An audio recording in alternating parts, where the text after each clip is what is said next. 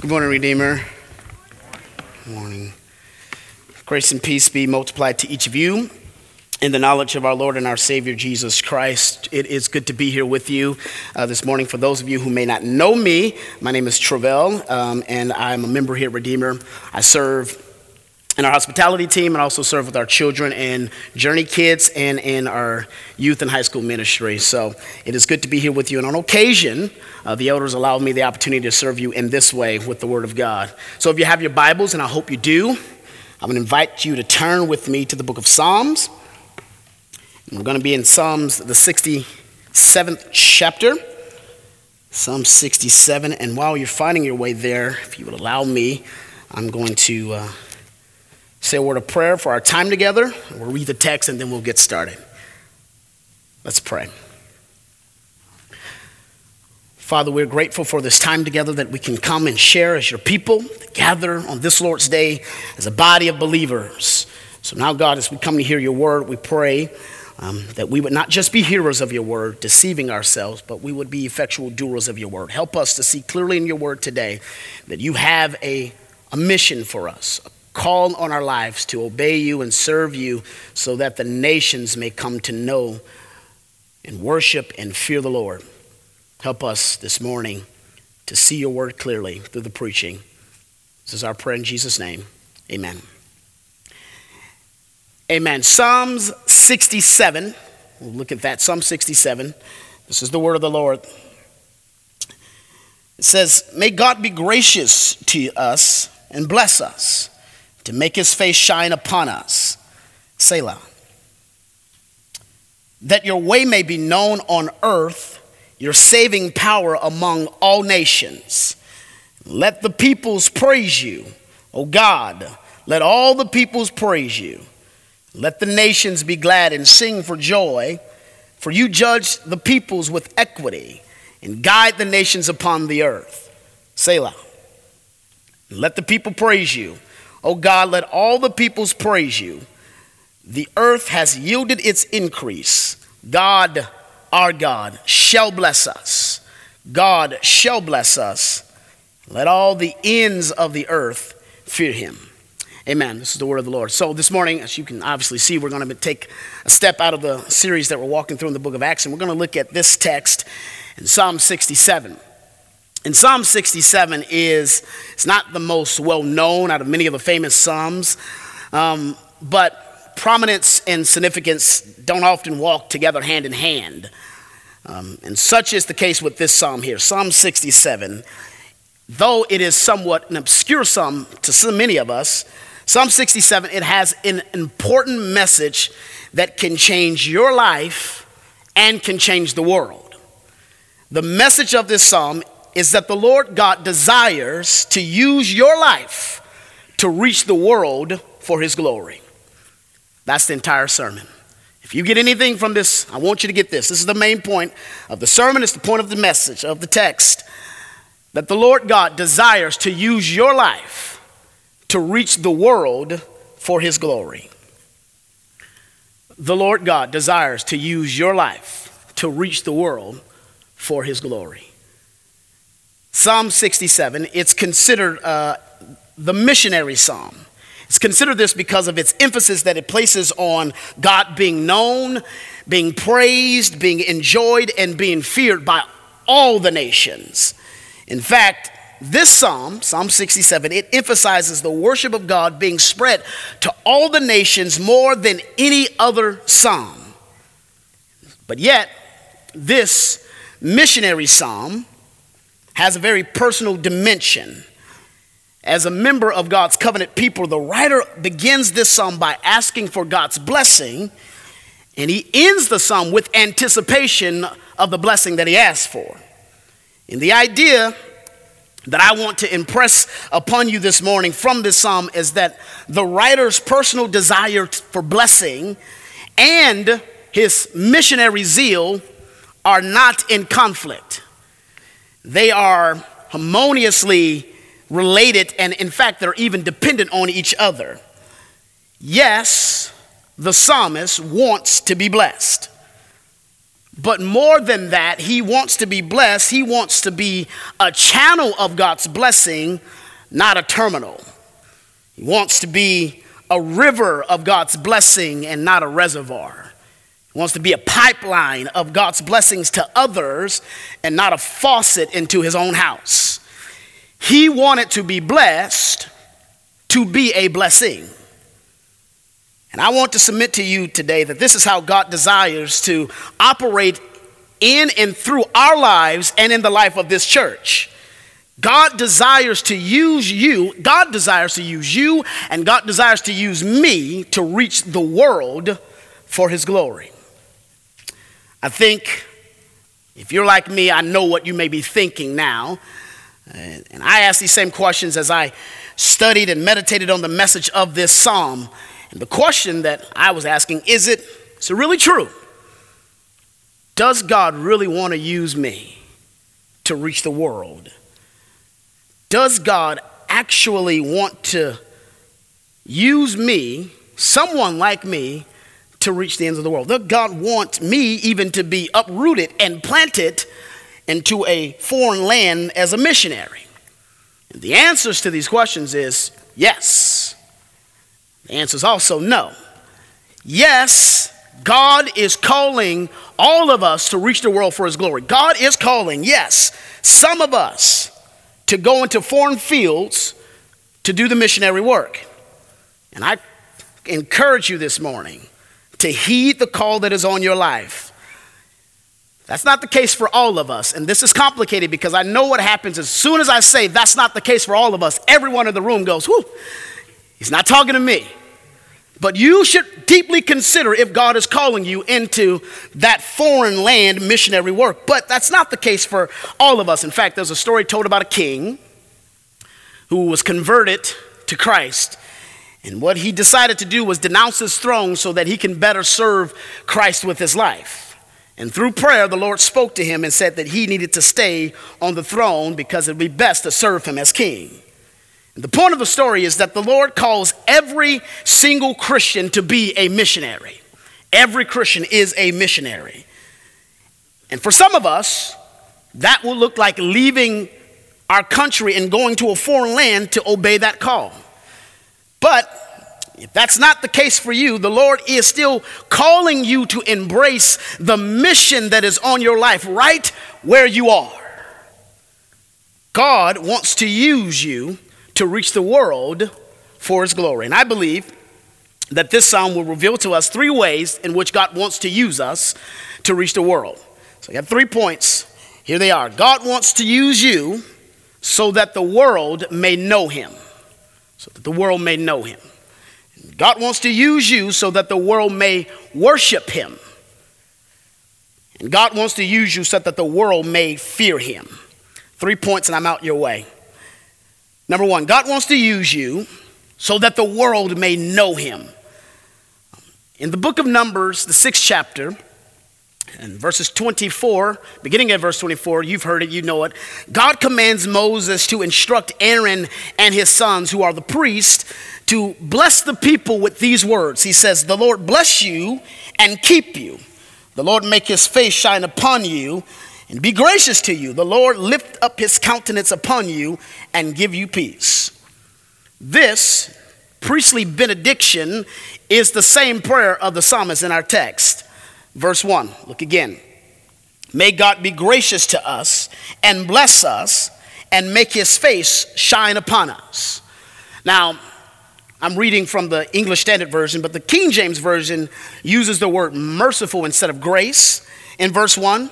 But the word gracious is a more accurate translation for the text. And in fact, in number six, that same word is translated as gracious, It's generally the same thing uh, that we see in these kinds of priestly blessings.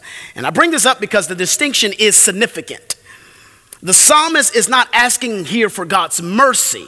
God's mercy is it restrains the divine punishment that we all deserve. But he asks for God's grace. And God's grace is what God gives us. He grants us a divine blessing for what we do not deserve. And this is the request of the psalmist that God may be gracious to us and to bless us and to make his face shine upon us. Now, notice that the gracious blessing that he's talking about here, the blessings of God, are pictured here in human terms with the face of God shining upon his children. The psalmist did not want to experience the darkness of having God turn his face away from him, so he asked God to smile on him in such a way that the glory of his shining face would light up his life. So, simply put, the psalmist is asking for God to bless his people in a great way. And this request teaches us that there is absolutely, hear me, there's absolutely nothing wrong with asking for God to bless your life. In, in a real sense, the blessings that we're asking God for, the blessings that the psalmist here is asking for in our text, were already his. The point of the priestly blessing was to remind Israel that God, that they were God's blessed people. And so in Numbers chapter 6, verse 27, after the priestly blessing is given, God says this He says, So shall they put my name upon the people of Israel, and I will bless them. If you have received the Lord Jesus as your Savior and as the Lord of your life, by faith, then you've already been blessed. Ephesians chapter 1, verse 3 says, Blessed be our God and Father, the Lord Jesus Christ, who has blessed us with Christ, in Christ, with every spiritual blessing in the heavenly places. If you are in Christ, in Christ, you are a blessed people. And through Christ, we have access to the blessings of God in our lives. And so in verse 1, it records the request of God's blessing. And then in verse 2, it records the intended result of those blessings. Verse 2 that your way may be known on earth, your saving power among all nations. And so the psalmist here teaches, he teaches us how to pray both personally and selflessly at the same time. So he prays here for the blessings of God on his life. But he was not just thinking about himself. He was not just thinking about his family and his tribe or his own nation. He was thinking about people that he most likely would never personally come to meet. He was thinking about all the nations of the earth. And so the psalmist here, he prays personally and selflessly at the same time. And his example confronts us with the fact that we should never seek God's blessing primarily for our own comfort, for our own benefit, or for our own prosperity. And that's a word for us, especially in the world that we live in, where comfort and our benefit and our prosperity is a huge thing that we want to prioritize in this world. But we do not seek the God's blessing for our own comfort, benefit, or prosperity. Warren Wiersbe who was a great Bible teacher. He was the pastor of the Moody Church here in Chicago. He says this He says, A blessing is a gift from God that glorifies his name, helps his people, and through them reaches out to help others who will then glorify his name. That's what true blessings are. So mark it down. God blesses us that we might be a blessing to others. And God will soon stop sending blessings to you if God cannot send blessings through you. So the psalmist prayed. He prayed for personal blessings with a selfless intention that your way may be known on the earth, your saving powers among all nations. The psalmist wanted to be blessed, make no doubt about it. But he wanted to be blessed so that others may come to know God's way. And the implication here is that people will not, check that, people cannot know God naturally. They cannot know God automatically. In the Garden of Eden, Adam and Eve, they ate us out of a house and a home. And our own sin in our lives has shut us out of our way to God the way of truth, the way of righteousness, the way of forgiveness, the way to heaven. And the good news here's the good news, is that there is a way back to God. And God wants to use you and God wants to use me to show lost people their way back home to God. God wants to use wants to use us to get the message out that the only way back to God is through the righteous life in the atoning death of Jesus Christ. In John chapter 14, verse 5, one of Jesus' disciples by the name of Thomas, he, he says, Lord, I do not know where you're going, so how can I know the way? And in John chapter 14, verse 6, Jesus answers back to Thomas and he says, I am the way, the truth, and the life. No man comes to the Father except through me. So, those of us who have put our faith in Jesus Christ, those of us who live on this side of Christmas, on this side of Good Friday, on this side of Easter, we know that God's way and his saving power are only known through the Lord Jesus Christ.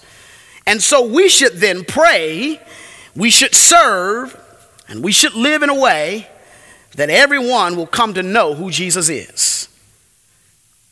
God wants to use you so that the world may come to know him. But not only does he want us to know him, when we know him, we will then begin to worship him. So, number two, God wants to use you so that the world may worship him. It's here in the opening verses of this psalm that the writer prays for the blessings of God so that all the nations might come to know God's ways and his saving power. But in verses 3 through 5, it shows us that evangelism itself is not our main goal. The salvation of the nation is simply a means to an infinitely greater end. That end is the glory of God. We pray that the nations may know God so that the nations may worship God. Uh, in a book called Let the Nations Be Glad, the writer, John Piper, he writes this. He says, Missions is not the ultimate goal of the church, worship is. Missions is not the ultimate goal of the church, worship is. Missions exist because worship doesn't. Worship is ultimate, not missions, because God is ultimate, not man. That statement there is the passion of the psalmist in our text. He is convinced that God is worthy of the highest praise. And it is expressed by his longing that all nations would join him in praising God. In fact, this is the refrain of the psalm, Psalm 67. It's recorded in verse 3 and it's repeated again in verse 5. Let all the peoples praise you, O God. Let all the people praise you. The author of this psalm is anonymous. We don't know who wrote it, but whoever it is, it, it is clear that he is a true worshiper of the Lord God. That is proven by the fact that he is one who worshiped God and spirit in his truth, and he has not been found in his personal worship. That's not found in his personal worship or in his corporate worship, but it's found in the proof that he wants the world to know who God is. He wants even the Gentiles, those who are not the chosen people of God, to repent and believe and worship the true and the living God. It is his desire that the world, the nations, would come to know God. It's his desire. He repeats what we see in Psalms chapter 100, verse number 1. That he wants to make a joyful noise to the Lord, all the earth. All of the earth praising God.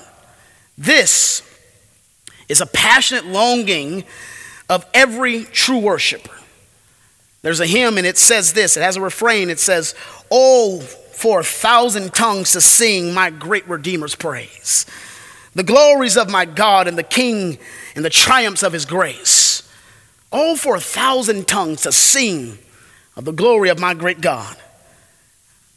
In Matthew chapter 28, verses 18 to 20, it records what we call the Great Commission. And Jesus there declares that all authority in heaven and on earth has been given to me. Go therefore Make disciples of all nations, baptizing them in the name of the Father and of the Son and of the Holy Spirit, teaching them to observe all that I command you.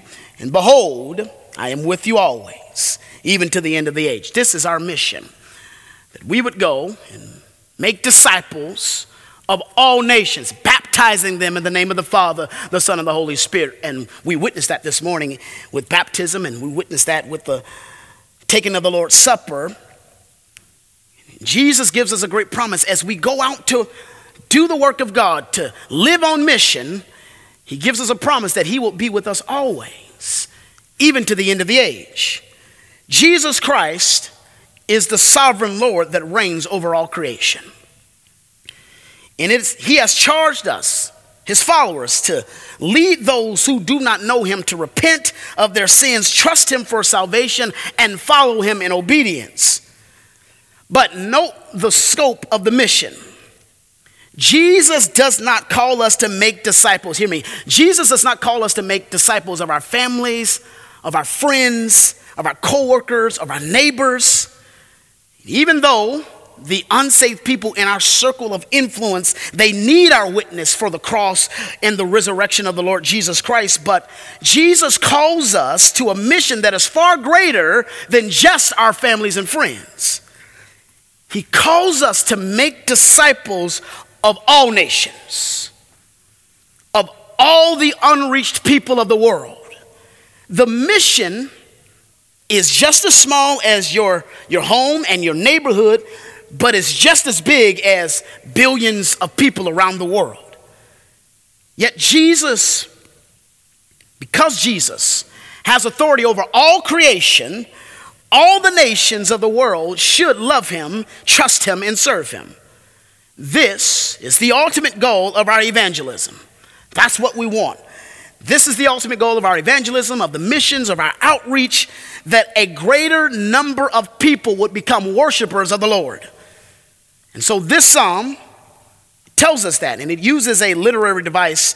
Um, it's a statement that repeats itself to give emphasis on what is said in between the statements. So, what it is in Psalm 67 in verses 3 and 5 we have a refrain. The psalmist expresses his longings that all the people would be converted so that they may worship God. Let all the people praise you, oh God. Let all the people praise you. That's the refrain. But in verse 4, verse 4 is the central and the pivotal statement of the psalmist he wants to put the emphasis on. He wants you to really notice this. Look at verse 4. He says, Let the nations be glad and sing for joy, for you judge the peoples with equity and guide the nations upon the earth. So true worship is a two sided coin, it is rooted in both personal experience and external truth. And the Westminster Shorter Catechism explains it best. The chief end of man, it says, is to glorify God and to enjoy Him forever. That's the chief end of man. These are the two sides of our worship. The glory of God is to rise far above and beyond us. But the enjoyment of our God is to dwell within us. And our text this morning reflects that. Verses 3 and 5 calls for the nations to glorify God. Let all the people praise you, O God. Let all the people praise you. But verse 4 calls that the nations would enjoy God. Let the nations be glad and sing for joy. Why should the nations of the earth renounce their idols, turn to the true and living God, and sing for joy?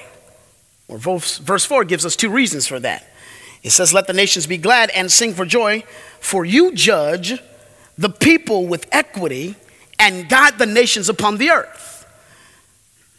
This statement, first statement, he says, You judge the people with equity. That statement, it affirms the holy justice of God.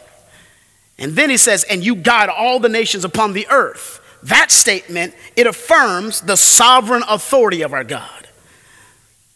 It does not point to these things, these divine attributes of God, as reasons to avoid God in our search for joy, but rather it presents these two things as reasons of why the unsaved, the unbelieving people ought to be converted and sing for joy in God.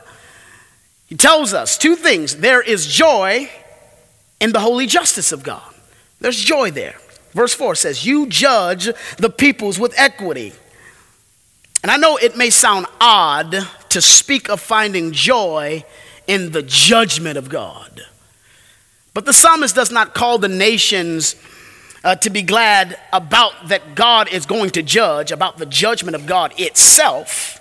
But what he does is he calls them to rejoice in the manner in which God judges.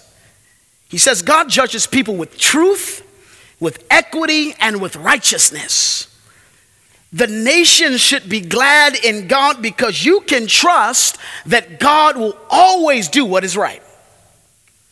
And we should not indict God because of all of the uh, poverty and violence and oppression and injustice and racism that is very rampant in our world. We don't blame God for that. We don't blame His justice for that. We blame sin for that, not God. Instead, we should measure God's holy justice to the cross of Christ. It was there that God judged the nations by placing the guilt of our sin on his own son. 2 Corinthians chapter 5 verse 21, Jennifer read it during offering, says for our sake he made him to be sin who knew no sin so that in him we might become the righteousness of God.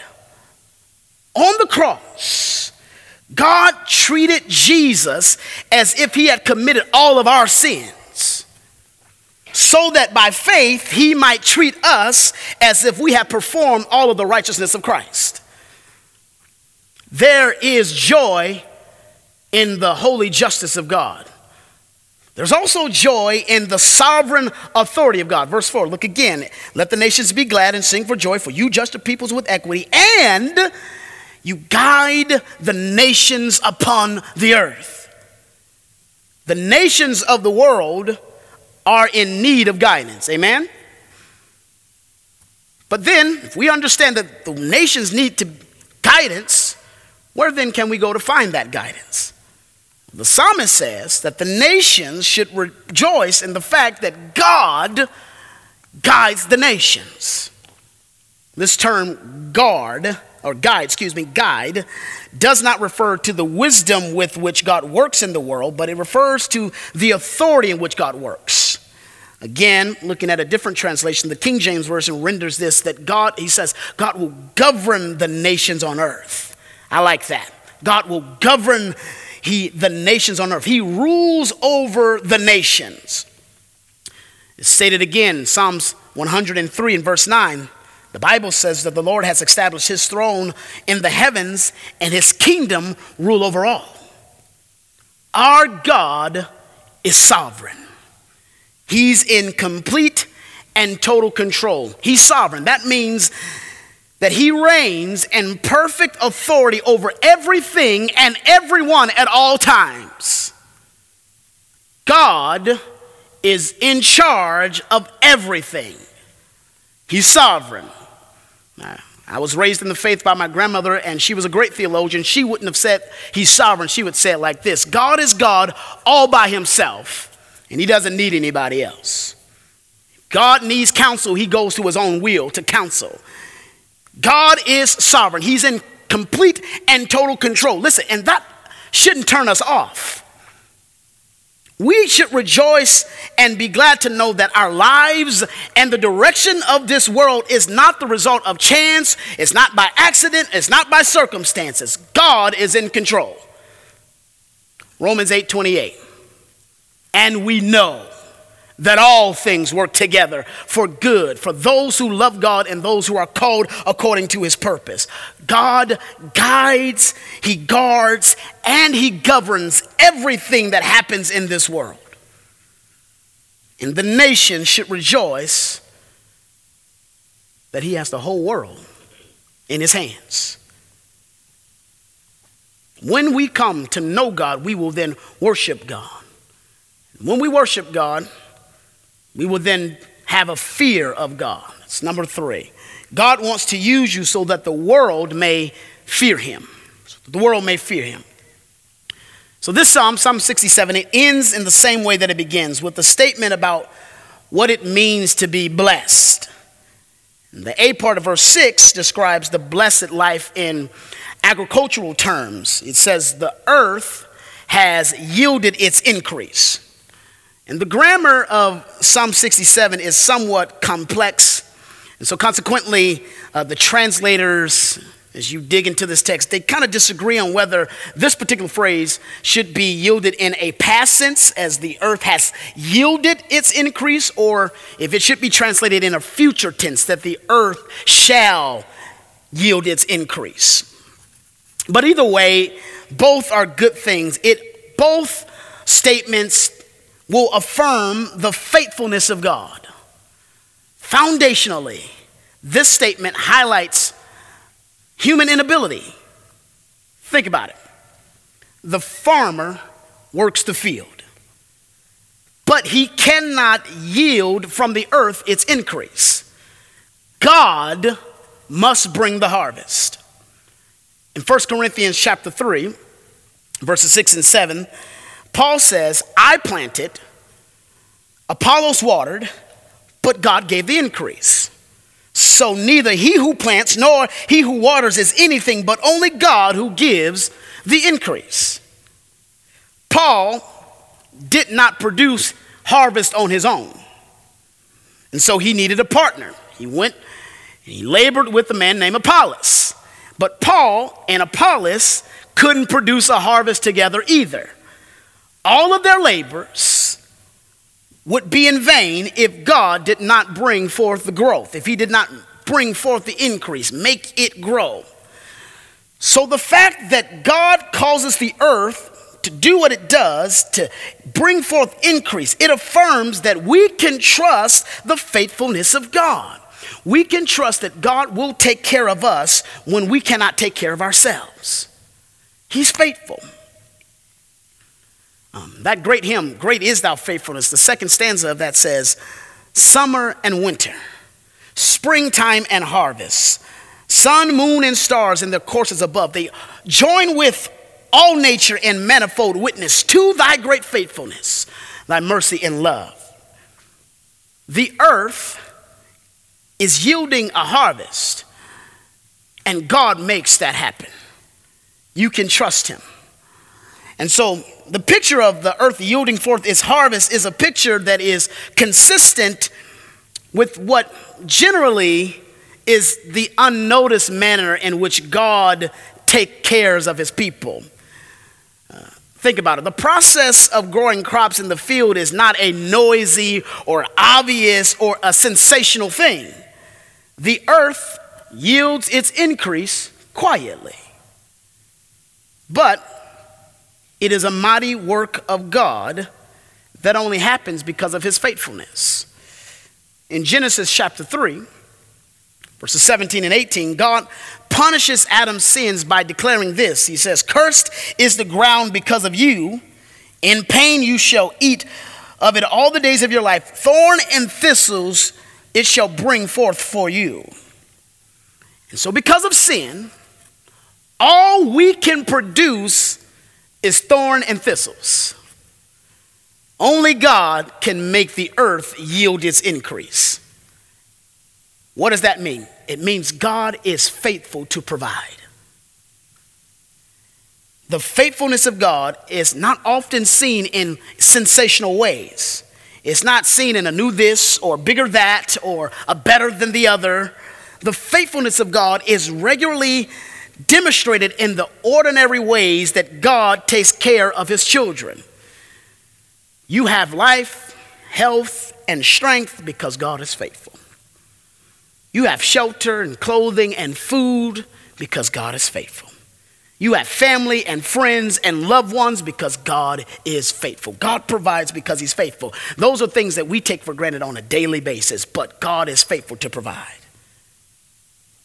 So, verses 6 and 7, it reads The earth has yielded its increase. God, our God, shall bless us.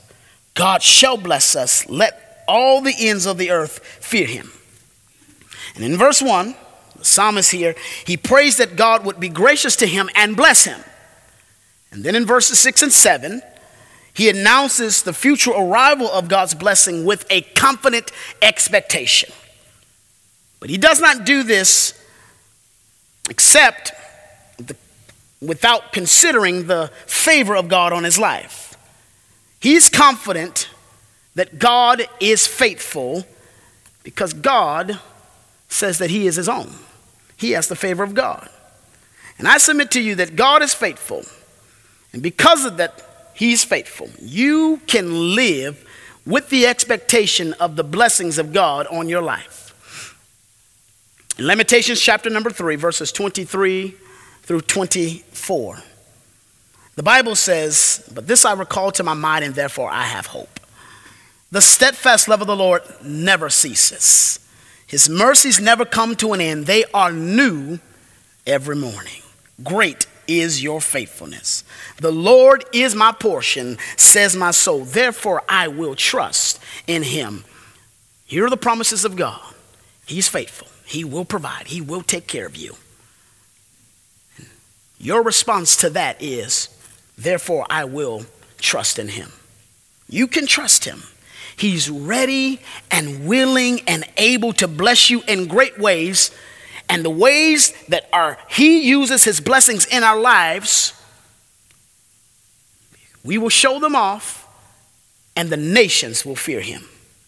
Verse 7 God shall bless us, and let all the ends of the earth fear him. So let's talk about that. What is the fear of God? The fear of God is awe, it's holy reverence for God. You see him in all of his holiness and his majesty and how majestic he is, and you have a jaw dropping awe of the wonder of God, and it causes you to honor him and to worship him. The fear of God is really what it is it is the fear of God. There ought to be some things that when you think of God, makes your jaw drop. You have an awe, a wonder for Him. God blesses our lives, and the goal of God's blessing our lives ultimately is so that the nations will fear Him. They will come to an awesome wonder and reverence of who God is. Here's the good news that when you fear God, you don't have to fear anything. And I really want to find a way, I tried to find a way to express this to you, but there's no better way than just reading scripture to you. So I got three verses I want to read to you. When you fear God, you don't have to fear anything else. Psalms 23, verse 4. Even though I walk through the valley of the shadow of death, I will fear no evil, for you are with me. Death is not something we have to fear because of our fear of God. Psalms 46, verses 1 through 3. The Bible says, God is our refuge and strength, a very present help in trouble. Therefore, we will not fear though the earth gives way, though the mountains be moved into the heart of the sea, though the waters roar and foam, though the mountains tremble at its swelling. We have nothing to fear. Lastly, this is my favorite Psalms 118, Verse 6 The Lord is on my side. I will not fear. For what can man do to me? This is the truth of an awesome wonder of who God is. When you come to know who God is, when you come to have a fear of God, I don't have to fear anything. The Lord is on my side. I will not fear. For what can man do to me? This is the call that God has on our lives for each and every one of us. Whether He calls you to a foreign field or He calls you right where you are, God is calling you to reach the world for His glory. We do that by making Him known. And when you come to know Him, ultimately, you will come to worship Him. And worshiping God will lead to the fear of God. This is our prayer. The question is are you on mission? Are you on mission? Are you living a life in such a way that shows off the glory and the wonders of the salvation you proclaim? This is my prayer for our church. Let's get on mission and stay there. Let's pray. Father, we are grateful for your word. It's challenging to us to know that you are calling us to a mission that's far greater than what we even think. It's not just our family and our friends and our coworkers or our neighbors, but God, you're calling us, you're calling me to reach the world for your glory. Father, I pray that you would help us to be people that live in such a way that honors the mission that you've given us, that we would go and make disciples. We will make your name known among the nations. Help us. Father, we pray that as the seed of the water has been the seed of the word has been watered and planted, we pray that you bring forth your increase. This is our prayer in Jesus' name. Amen.